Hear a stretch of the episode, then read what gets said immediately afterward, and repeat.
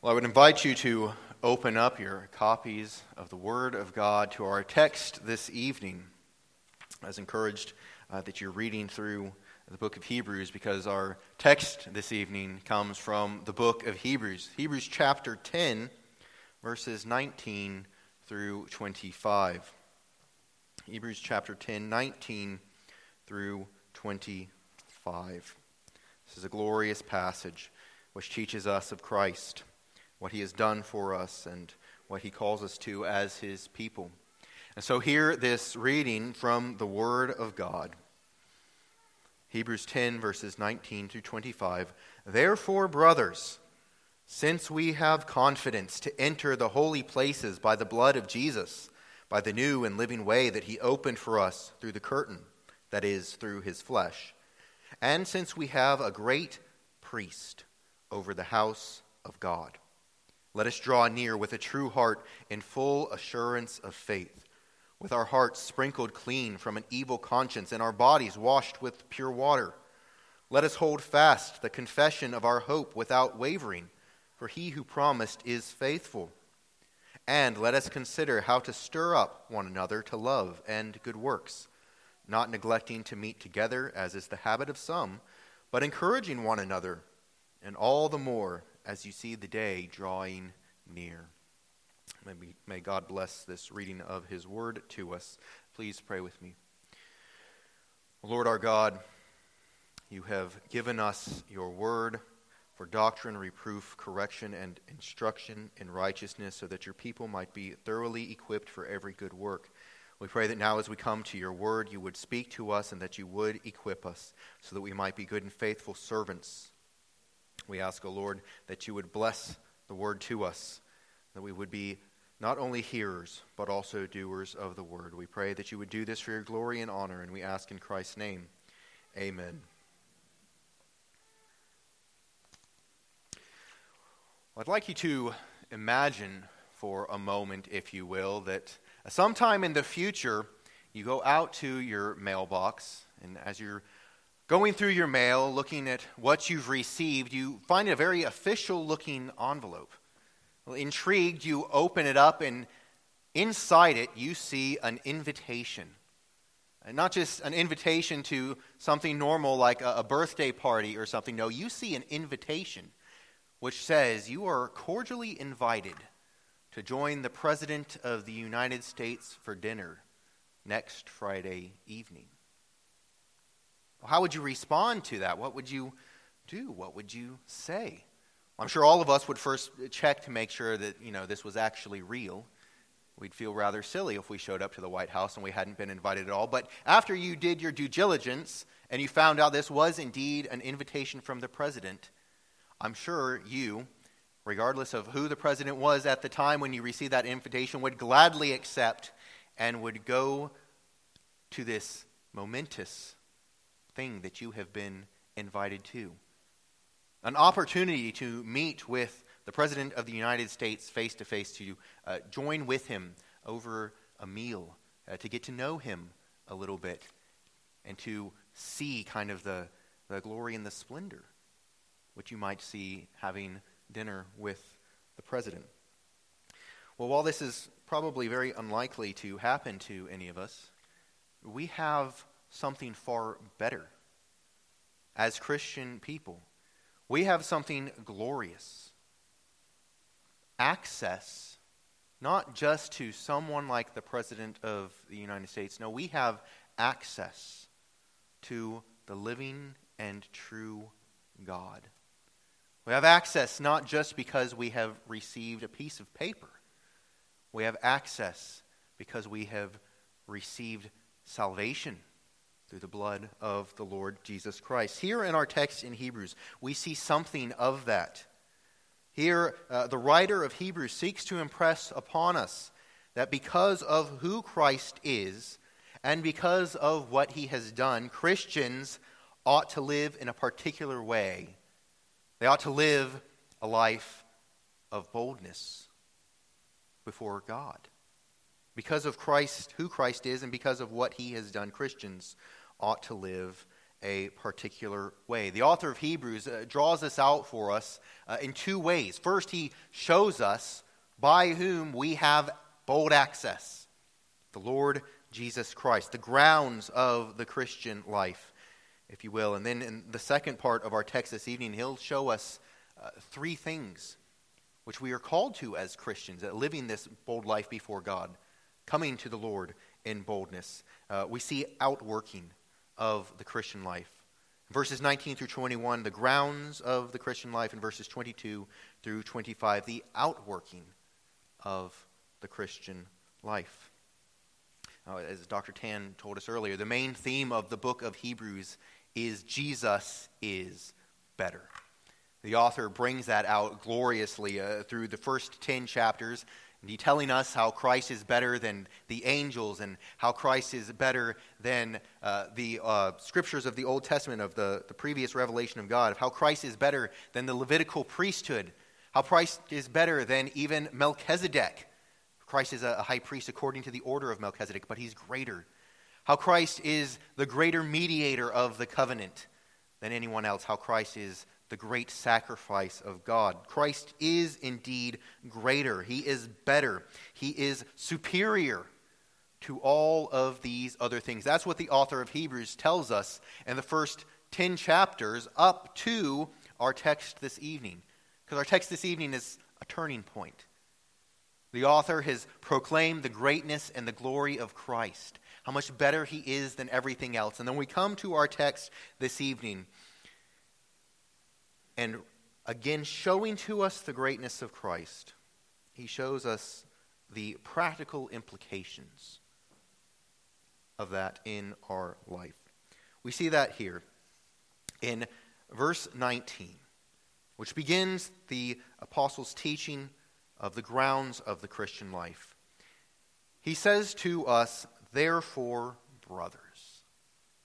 Therefore, in light of all of these things which I have previously told you, considering the fact that Christ is greater than all of these other things, brothers, therefore, since we have confidence to enter the holy places by the blood of Jesus, by the new and living way which he opened for us through the curtain that is through his flesh because of who Christ is, because of what he has done, we have bold entrance to God's presence. We have bold entrance to God's presence because of Christ's priestly work, because of who he is and what he has done. Christ's priestly work. What has he done as our great high priest? Well, here, the author tells us that he's done two things in, in particular. There's many things which he's done for a priest, but here he tells us Christ has done two things. First, he has shed his blood on our behalf. We say he says we have confidence to enter the holy places by the blood of Jesus. The Lord Jesus Christ, God taking on human flesh and descending to earth so that he could sympathize with us, so that he could be like us in every way, yet without sin was the perfect and holy sacrifice needed to make atonement for us, a peace with God, to cleanse us from our sins, and to bring us into fellowship with God once again. He did this by the shedding of his blood as the per- perfect and pure sacrifice. Now, you know from uh, your studies of the Old Testament that the children of Israel were to bring their sacrifices to God. They were supposed to bring animals that were without blemish, without spot, no defects in them whatsoever. Christ is the spotless and pure Lamb of God. That's what John sees in his vision and the revelation. He sees a pure and spotless Lamb, he sees Christ. That's what Christ was for us, the pure and spotless one, living a life, a perfect and holy keeping every single aspect of God's law, even the most minute. Those things which are so easy for us to, to stumble over, to, so easy for us to break and, and disobey, Christ kept it all, living a life of perfect holiness and righteousness. And he shed his blood for us, being the sacrifice, the propitiation for our sins. His priestly work was to shed the blood of the sacrifice for his people. But his priestly work was also to open up a way for God's people to have access. Look at what he says here in verse 20 of our text. The author writes that Christ uh, has given us confidence to enter the holy place by his blood, but he's given us confidence to enter the holy place by the new and living way that he opened up for us through the curtain that is his flesh. See, when he talks about newness here, he, he's not talking about something which is new in time, but really kind of the idea of freshness. You see, people had access to God in the Old Testament. The, the Old Testament church, the people of Israel, could come to God, but they had to come through their mediator, the high priest. And they could really only come once a year when the high priest went past the curtain into the Holy of Holies to represent the people before God. Well, the author tells us here that this new way, this fresh way, this glorious way, opens up access to the Holy of Holies for those who trust in Christ. He did this through his flesh, through Christ's death on the cross, through his sacrifice. He has made a way through the curtain. When the author mentions the curtain, no doubt our minds are all drawn to that curtain that separated the Holy of Holies from the rest of the temple. The curtain which was torn from top to bottom upon Christ's death. The curtain that was split in two because it was no longer needed. For the perfect sacrifice had been made through the death of Christ, and he had opened up this access to God. Our great high priest does not come before the great Lord of glory once a year to make atonement for his people. He has made atonement once for all, opening up the way for all of his people, all who are united to him by faith to come boldly to the throne room of God, to the mercy seat of God. We may come day in and day out to our great Lord, uh, confessing our sins to Him, so that we are uh, once again uh, have a right spirit renewed in us. We may come to Him boldly, uh, seeking His face in prayer and in worship, glorifying Him and asking for His help in all of our lives. We may come boldly because of Christ's work. But the author also tells us that we may come boldly because of Christ's office, his priestly office. He is a great priest, a high priest. Verse 21 we have a great high priest over the house of God. Our shorter catechism asks us the question how does Christ execute the office of a priest? What does Christ do? What, what is his work as a priest, as our priest, our great high priest? Well, the answer to the catechism is excuse me. Christ executes the office of a priest in his once offering up of himself, a sacrifice to satisfy divine justice and reconcile us to God, and in offering continual intercession for us. Christ is not a priest who did his work and then turns away from us, turns a blind eye to us. He is the priest who is constantly representing us before God. John speaks of this in, in 1 John chapter 2. He says, We have an advocate with the Father, Jesus Christ, the righteous one, the one who's constantly making intercession for us who has cleansed us of our sins by his death on the cross, by his blood, and who now ever lives above to intercede for us. To constantly say, This is my, my disciple. This, O Father, is your adopted child. This is one who has been united to me. This is part of the work of Christ, his, his great high priestly work having atoned for us and interceding for us. He does this over the house of God, the people of God, the adopted children of God, Household language is all throughout Scripture, and it ought to always remind us of one of those great blessings which we have in Christ Jesus in the heavenly places. That is our adoption. Think of it, dear Christian. You, when you trust in the Lord Jesus Christ, though you should, like the prodigal son, really only be uh, brought into the, the people of God as a servant, are not kept out of the house, but you are brought in. You are made a child of God by adoption.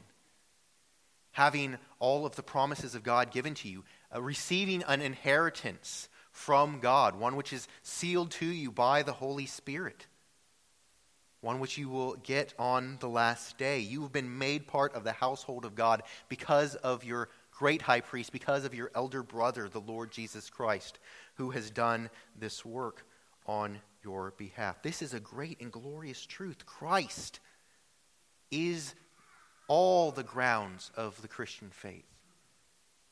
Without the Lord Jesus Christ, anything which we might do to uh, try to live the Christian life is worthless. It's useless. Anything done outside of Christ is dross. It's dirt, rubbish. But because of who Christ is and what he has done, the Lord God is pleased with us. And he accepts our work. He accepts those things which we are called to do. Called to do as part of the outworking of the Christian life. And what are those things? Well, the writer of Hebrews gives us three lettuces in the preceding verses, things we are supposed to do. Not lettuce, the, the leafy green, let us do these things.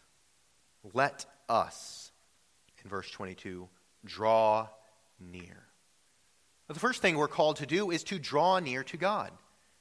In light of what Christ has done, in light of who he is, we are, as Christians, meant to have close fellowship with the Lord God.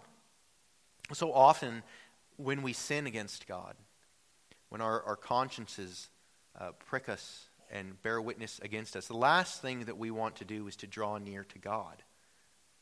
We hide from Him like Adam and Eve, ashamed of our sins. We, we act like David in Psalm 32. We keep silent until finally the Lord, in, in His grace by His Spirit, reminds us we have bold access to the Lord. We need not shrink back in fear. Christ has made atonement for us. Christ has already paid for that sin that does not give us a license to sin, but it should give us confidence and boldness to flee to the Lord as soon as we realize that we have sinned against Him, to, to run to Him and to cry out, oh, Lord, forgive me for the things I've done. Renew a right spirit within me. Guide me in your ways. Lord, help me to obey you. Oh, don't leave me where I'm at. Because of Christ, have mercy upon me. We are to draw near to God. We're to draw near with a true heart in full assurance. Christ has done all things necessary. What more do you need to be assured of your salvation? The perfect, spotless sacrifice has died on behalf of all who place their faith in him. You can come to God knowing that your great high priest intercedes for you. You can come to God knowing that he is quick to forgive. You can come to God knowing that he loves to save all who come to him in repentance and faith. The Lord Jesus Christ and God our Father and the Holy Spirit are a God who love, love to save sinners. All we need to do is look at what God has taught us in His Word to see that. Christ has done this work so that we may draw near to God.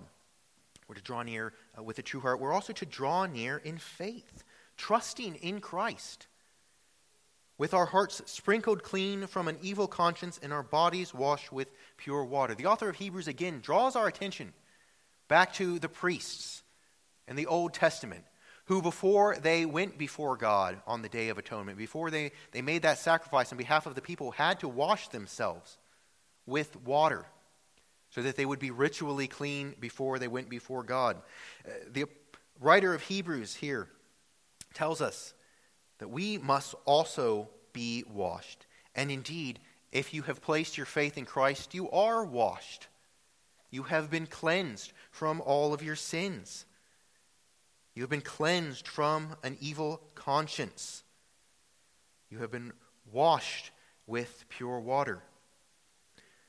When he speaks of our bodies being washed, he's not necessarily talking about baptism, but it's always good for our minds to uh, be drawn to baptism when we read about the washing with water. It's always good for us to be reminded of what baptism teaches you. Children, if you have received baptism, you should remember that your baptism teaches you that you need to have God as your Father. You need to have Jesus as your Savior. You need to have the Holy Spirit in your heart. And that He calls even children come to me, trust in me, believe in me. It's what your baptism teaches you. It's a sign to you, visibly, that the Lord God loves to save sinners. And through the sacrifice of Christ. Salvation is made both for grown ups and for children. So I encourage you uh, think about your baptism and think about what that is teaching you. Look to the Lord Jesus Christ for salvation. He's a great high priest who saves us to the uttermost. Well, that's the first thing which we are called to do. Let us draw near. But we're also told to hold fast to our confession. Let us hold fast to the confession of our hope without wavering. We are to confess, hold fast to the confession of our hope. It's interesting, he does not say to hold fast to the confession of our faith, although faith here is implied with hope. But we are to hold fast. We are to, to hold tightly, to cling to the promises of God in Christ. The fact that the Lord Jesus Christ does offer salvation to us. And so we can come to God boldly, and we can come to God holding fast to this hope. Christ has made this promise. This promise is for me. It's not a general promise, it's specific. You may take hold of that more certainly and sure than anything else in this world. Why? Because he who promised is faithful. God will not go back on his word. He does not change his mind from one day to the next. He's into a capricious God like the gods of the pagan nations. Who one day they said, Well, yeah, we'll send rain to these people, and the next day they were sending fire. No, our God is a God who is kind and loving, who always keeps his word, who is the same yesterday, today, and tomorrow. One to whom we can come boldly without wavering because of who he is. He's the faithful and true God. We may hold fast to the confession of our hope. We may hold fast without wavering. That is the second of the lettuces. And the third, let us consider how to stir one another up.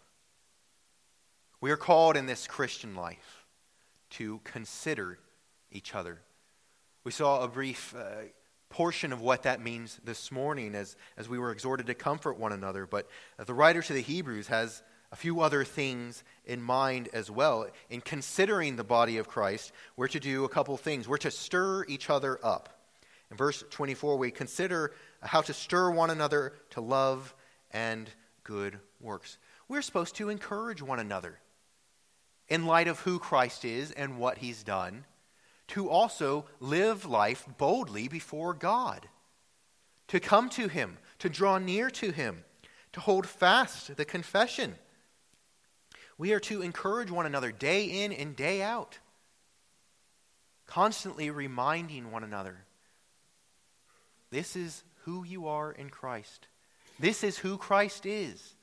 This is how he calls us to live. We're to do this uh, in love and good works, stirring one another up to love each other, to obey the Lord, to look to uh, the law of God, not as some burdensome document that we have to struggle to keep, but as God's revealed will to us on how He desires for us to live, the thing which guides us and how we can glorify and honor Him, the rules for our life which, which show us how holy our God is.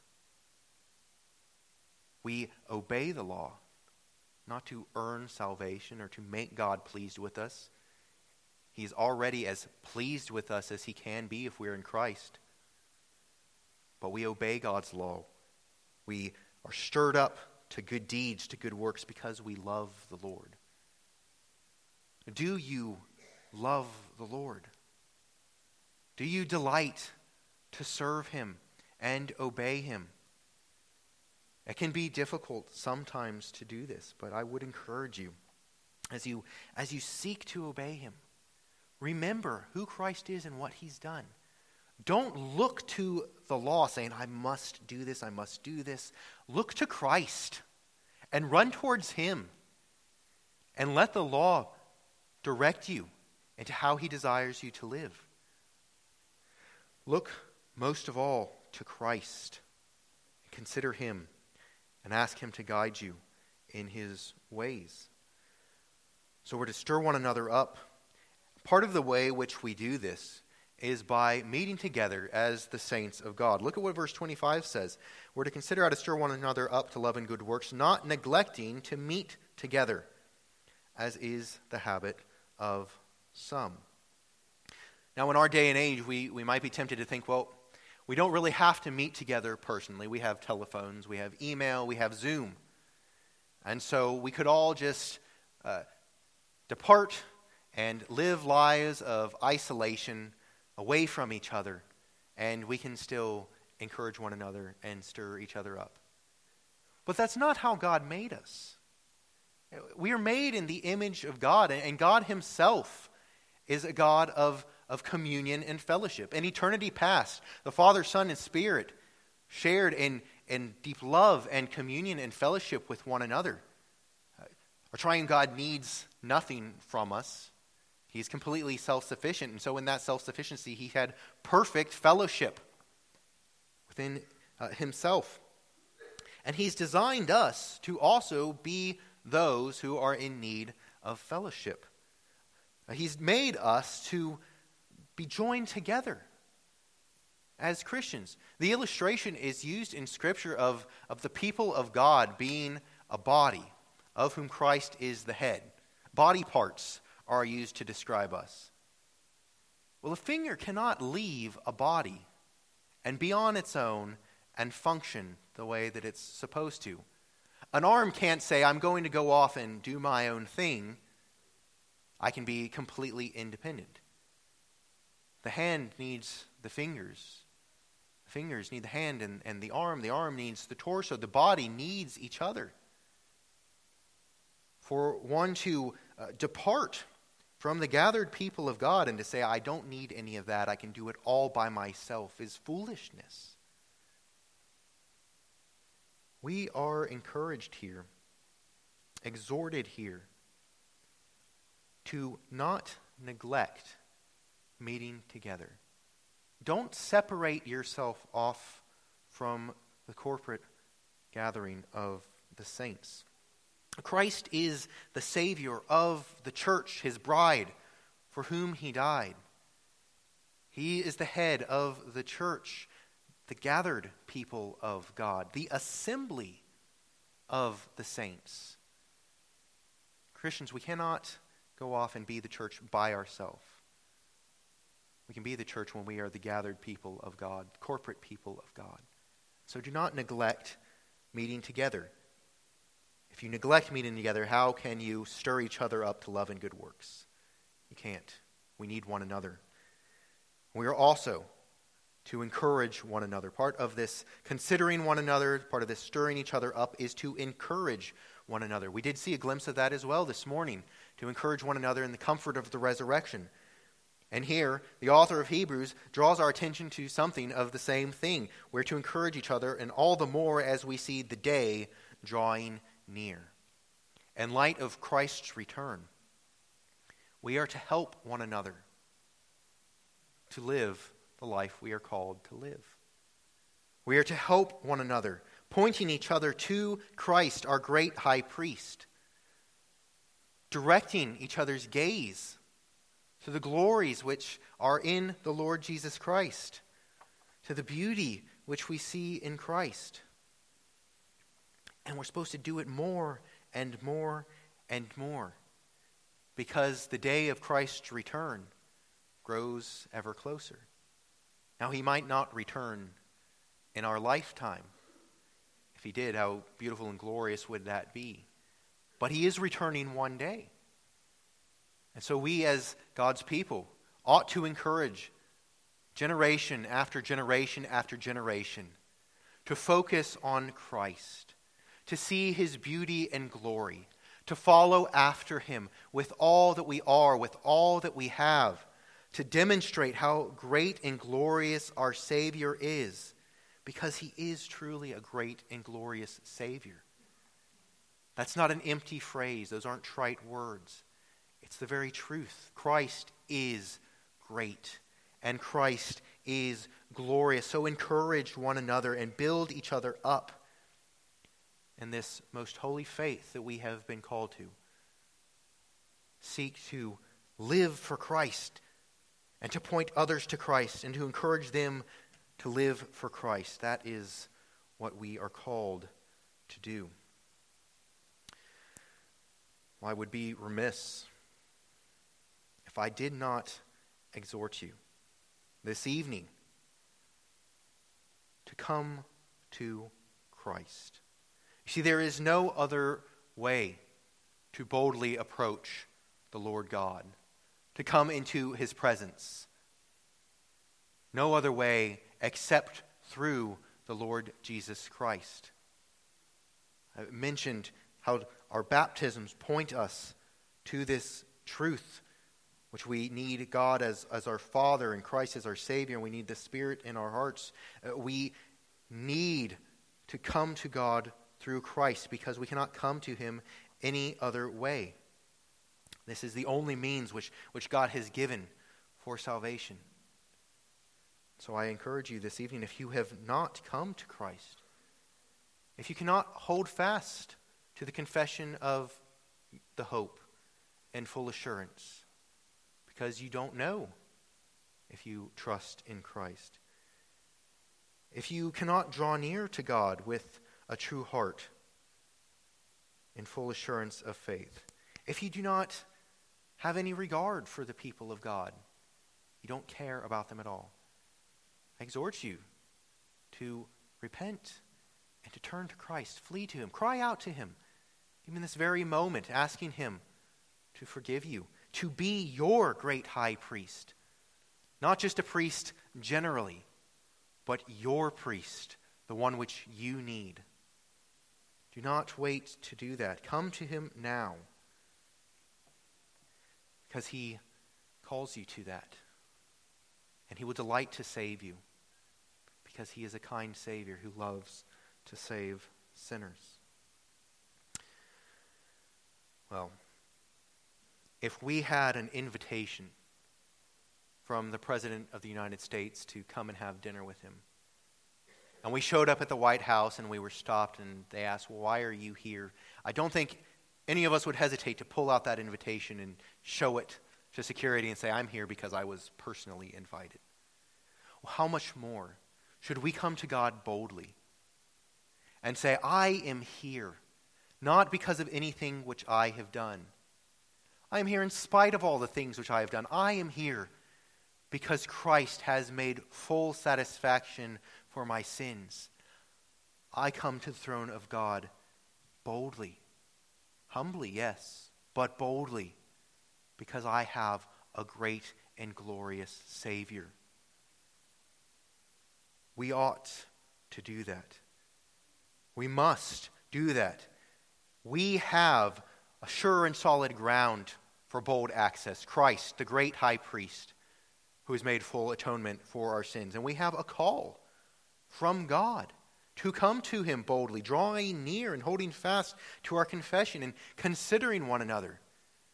Why wait any longer? Why hesitate? Go boldly to the Lord God. Because of who Christ is and because of what he's done, live your lives in the way which you have been called to live. Live your lives boldly before God as his children for whom Christ has made full satisfaction and glorify him for the great salvation which he has abundantly provided.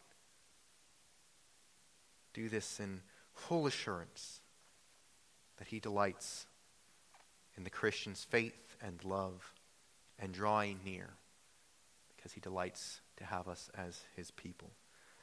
Let's pray. Oh Lord, we stand in awe of your great grace towards us, that while we were dead in our trespasses and sins, while we were your enemies, you made us alive together with Christ, the great high priest who has made full satisfaction for our sins. Our Father, we thank you for loving us so much that you sent your only begotten Son to be the propitiating sacrifice for us.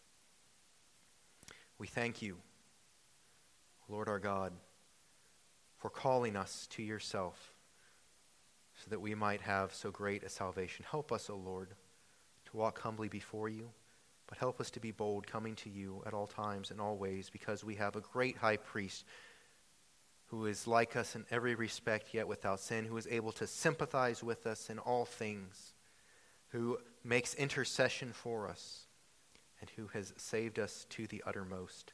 We pray that you would do this for your glory and honor. We ask in Christ's name. Amen.